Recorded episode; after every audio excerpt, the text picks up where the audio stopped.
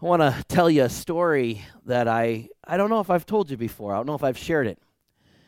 Uh, as you get as, when you're a young pastor, you share a lot of stories about yourself because it's kind of all you know. uh, the only person you really know in your 20s and 30s, or the person you think you know, is you.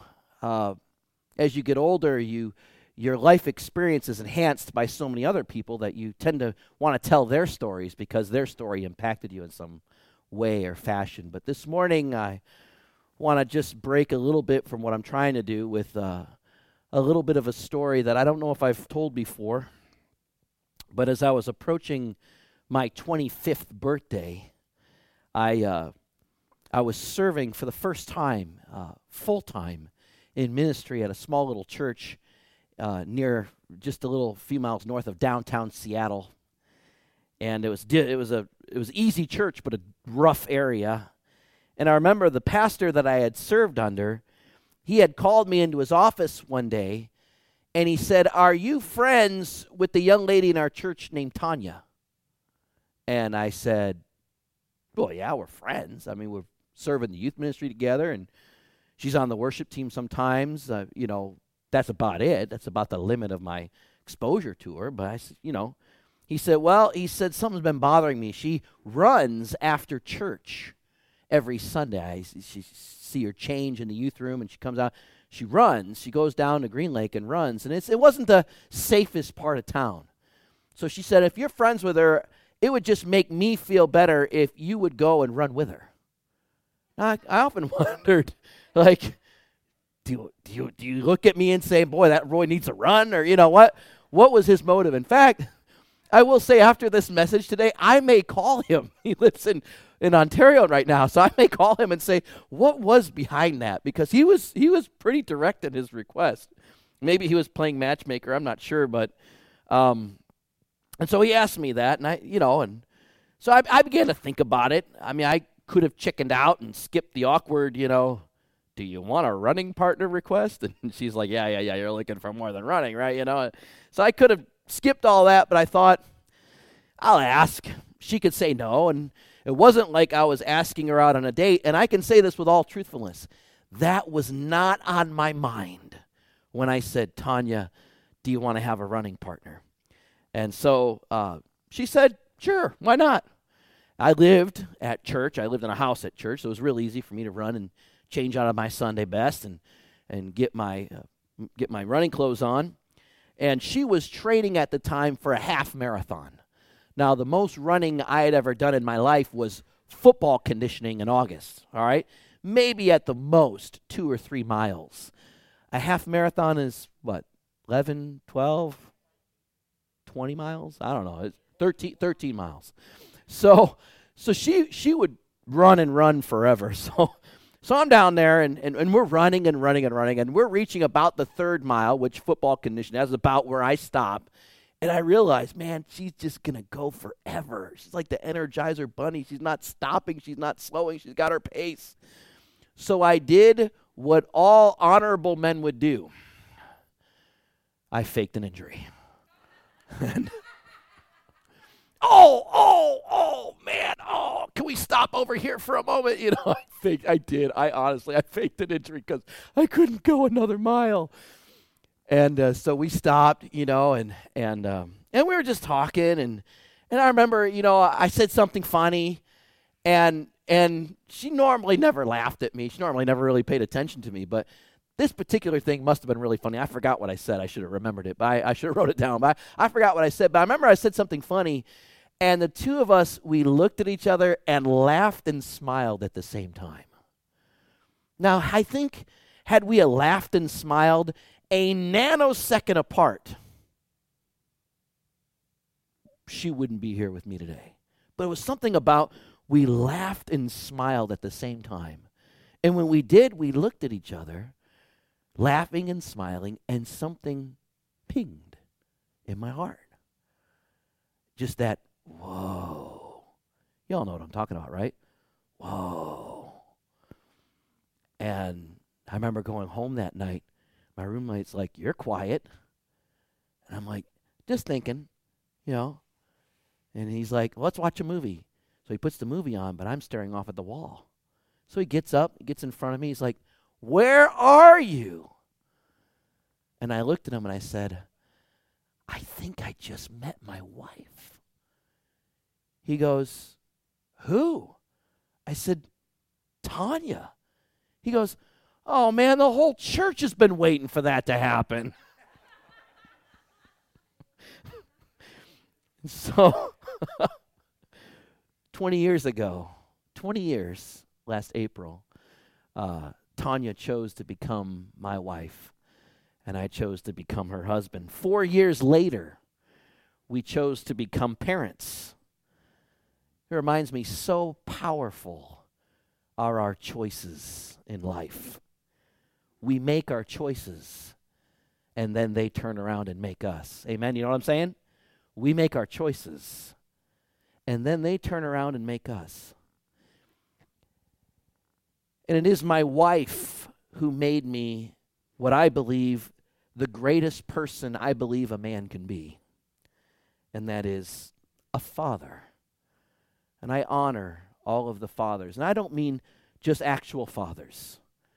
We have fathers in the church that have no children, but they're fathers. And I want to honor them today. Declare that we have one of the highest calls in the world. And we won't do it perfect. But our children will recognize more the long haul of faithfulness to be a dad over any perfections or imperfections we may exhibit. As my kids constantly remind me, Dad, we know you're human. And so it's something you choose when you'd rather watch the game, something you choose when you'd rather sleep in, when you'd rather hit around, or let's be honest, when you'd rather go out to breakfast than go to church. It's something you choose. And the Bible makes it very clear that life is about choices. I want to put some scriptures up on the screen and have you see how the Bible talks about choices. The first one we come is Moses in Deuteronomy chapter 30, verse 19. He says, This day I call the heavens and the earth as witnesses against you, that I have set before you life and death, blessings and curses. Now choose life. Choose life. God's not going to do it for you. Choose life so that you and your children Notice he said, You and your children. When we choose life, that choice gets blessed down to our kids so that you and your children may live. Joshua's last words were very simple in Joshua 24 15. He says, But if serving the Lord seems undesirable for you, then choose for yourself this day whom you will serve whether the gods your ancestors served beyond the Euphrates, those were the moon gods of Abraham, or the gods of the Amorites in whose land you are living. But as for me and my household, we will serve the Lord. I can't tell you how many times I've said that, declared that to my kids, or even to sometimes to guests in my home. This is a home that serves the Lord. There are things we have here there are things we do not have here. Amen. Another one is Elijah in 1 Kings 18 21. He says, How long will you waver between two opinions? If the Lord is God, then follow him. If Baal is God, then follow him. It's a choice. But perhaps the most powerful one is what Jesus Christ himself says in Matthew chapter 7 when he says, Enter by the narrow gate. For the gate is wide and the way is easy that leads to destruction. And those who enter by it are many. For the gate is narrow and the way is hard that leads to life. And those who find it are few. Jesus calls our choices our way. And he says, one way which is a collection of choices, is wide and easy, and many will take this road. But it is the, de- it is the destruction road. He says the other way is narrow and hard, and few will take it. But it is the way to life. So Jesus is saying, make sure you choose the right road in the right way. We've been talking about that obscure Old Testament prophet Habakkuk. I know it sounds like you're sneezing when you say his name, but Habakkuk was waiting and he had made a choice to wait on God for an answer to all of the injustices going around him in the world. Now, the interesting thing was, I can't promise you that when you ask God for an answer, that every time an answer will come. Some trials that you go through, they have to be filed away in your life to be answered later, possibly on the other side of heaven, because there may not be a clear answer that comes in this lifetime. But that is not to say there aren't some questions that God won't most definitely answer in the here and now. When God answered Habakkuk, he essentially told Habakkuk three things. And I want to show you these three things because they're very, very important. Whenever you're going through a trial, whenever you're going through dryness, whenever you are being challenged spiritually, emotionally, mentally, in any way, here is three things that God wants us to do as a gut reaction to that. The first thing, remember who I am. Sometimes when I'm struggling, I got to go back and I say, you know what? Wait a minute. God is good. God is love. God is forgiving. God is my creator. God is my father. I'm his son. I'm in God's family. Remember who God is. That's one of the things Habakkuk did. He said, God, you're everlasting. God, you're pure. God, you're holy. He's reminding himself and remembering this is who God is because the trial is trying to get you to forget who God is. The trial is trying to get you to see that God is not those things, that God can't be trusted, that God isn't real, that there is no God and there is no hope and there is nobody out there to help you or to save you. That's what the trial is trying to teach you and trying to put you put you in that place. Whereas God's saying, when these things come, remember, because that temptation to forget me is going to be there, remember who I am. Second thing, Write down what you hear me say. Write down what you hear me say. Sometimes when I'll have a pastoral meeting and we're praying, and I feel like the Lord is speaking a word to someone, I'll say, You got a pen and paper? Or I'll get one. Write it down, whether it's the scripture. Sometimes I'll text it now. Now I text it more than anything else. Say, Keep this. Remember this. And when you're getting discouraged, come back to it. And then the third thing, wait and stay faithful. Remember who God is, write down his promises, and then wait and stay faithful. Habakkuk had done those three things, and so God honored and answered Habakkuk.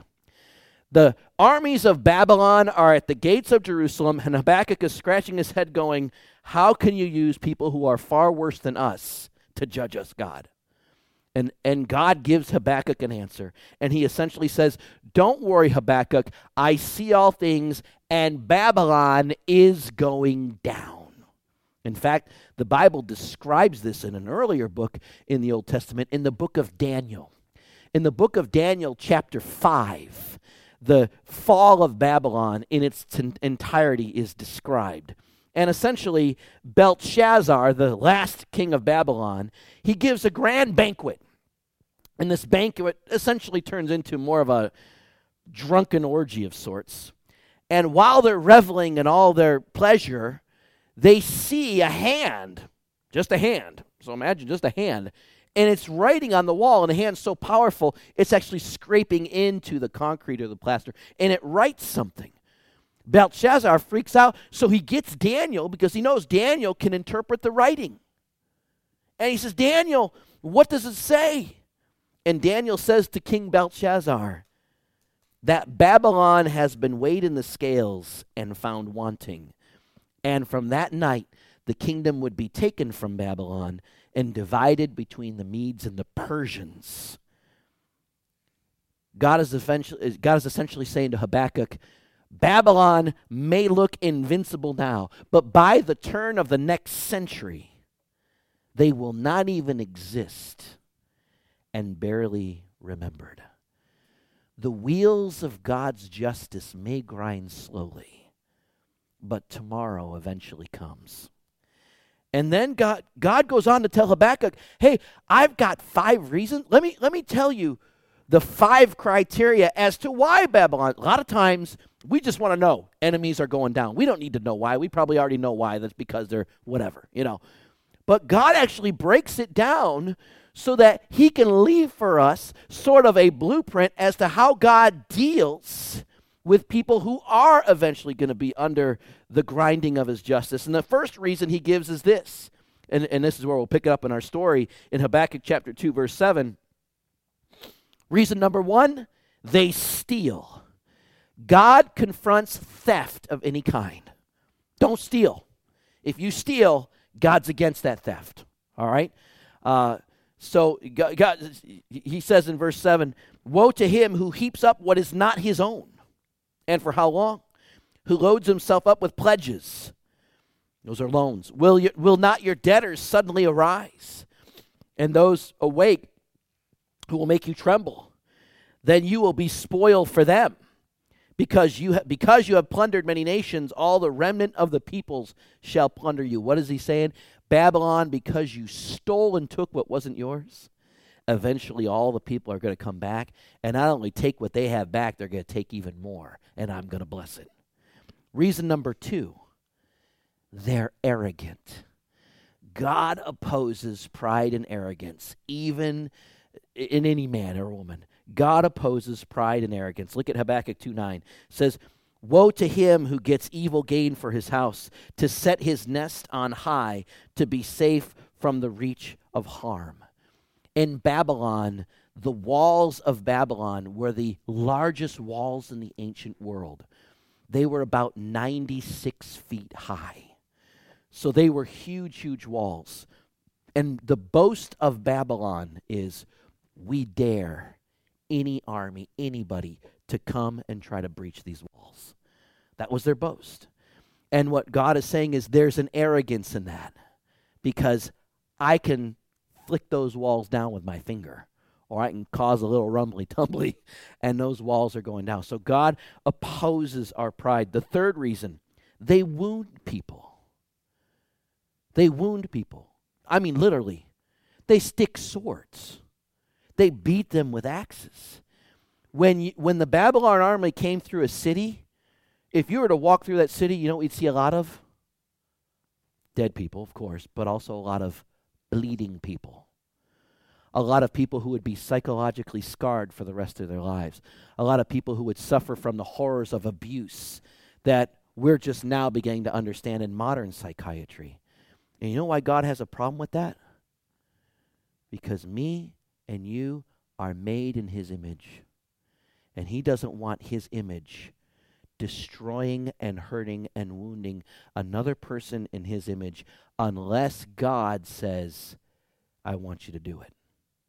So God is essentially saying to Babylon, I'm allowing you to do this, but I'm not blessing your doing this. And all these this trail of blood that Babylon leaves behind, God's saying, you know what? That was my image you're destroying. Be careful. Because I'll tell you, I got a little fighter guy in me. There's sometimes I have this movie in my head of what I want to do to some people, especially when they flip me off on the road, you know. I'll just kind of pull over. Ah, yes. You know, and just see blood. I'll admit it when I was a kid and I got in fights, I loved the taste of my own blood. You know, it was it was fun. It was there was something about it. And yet, as I've grown older now, I used to love MMA, watching it on TV. I can't even do that anymore because I'm getting very sensitive to the fact that we humans are made in the image of God. And God doesn't want us. Not, I'm not, and I'm not trying to heap guilt on anybody for, if you do enjoy some of that stuff. But for me, I'm getting very sensitive to seeing one person without justification, just for, for sport or for fun, destroying on another person when they are made in the image of God. And I broke up a fight in my neighborhood. I don't know, maybe one kid deserved it. But I had to pull over, stop, I, stop it, get out, go home, you know. I couldn't stand to see it happen, uh, you know, because it's that same principle. We are created in the image of God, not created to wound each other, but created to represent His glory. Amen? Uh, reason number four, they were immoral. This scripture reads like a headline out of Las Vegas. Uh, Habakkuk 2.15 says, Woe to him who gives drink to his neighbors, pouring from the wineskin till they are drunk, so that he can gaze on their naked bodies. Can you believe that verse is in the Bible? You know, it speaks to like half the reason people go to bars, right? We're to get a little soused and then we're to get naked. You know, what I mean, so, I mean, th- this is like straight out of Las Vegas. In fact, when Bugsy Siegel was building Las Vegas, do you know what the first license he applied for? It wasn't gambling and it wasn't prostitution. The very first license was liquor, alcohol. Yeah.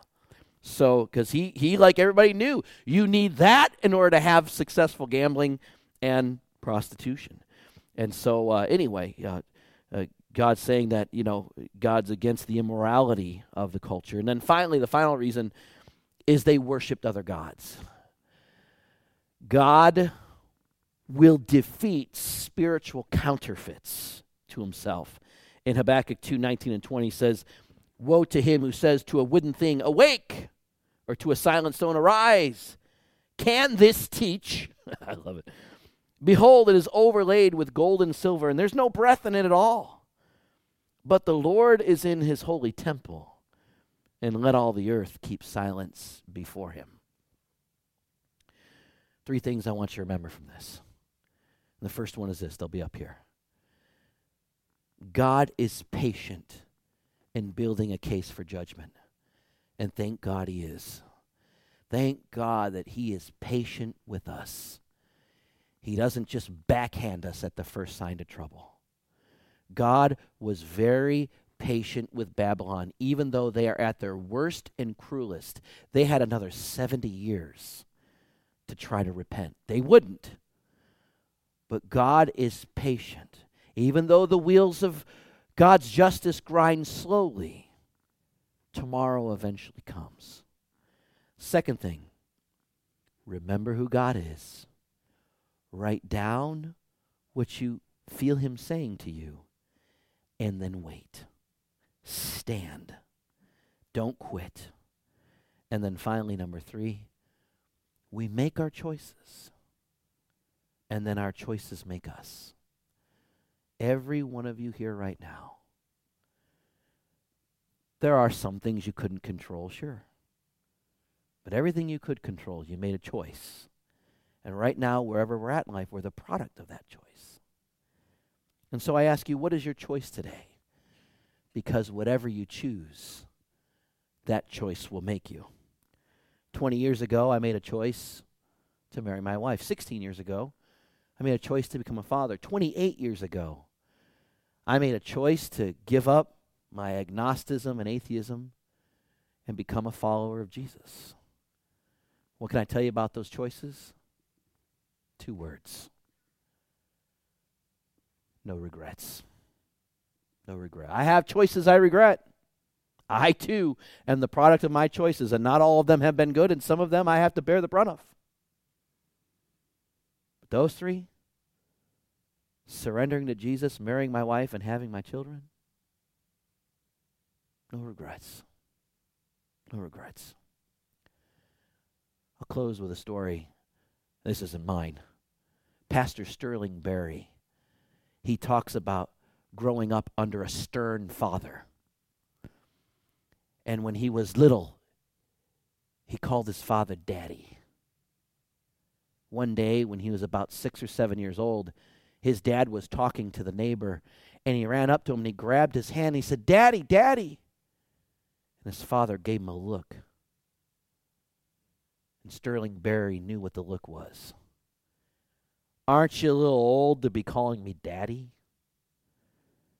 Are you still calling me daddy? Like, you know, you're just a little infant, little baby. Little babies call their daddies daddy. I am dad, I am pa, I am father, I am whatever else. But you're too big for daddy now. Sterling Berry went inside the house. He said, I never called my father daddy again without saying a word. I was shamed into never using that word. Now, let me tell you this that father was wrong. That father was wrong. As I was preparing my message, I told my kids, I said, because I still have one of them that calls me daddy. I say, you know what?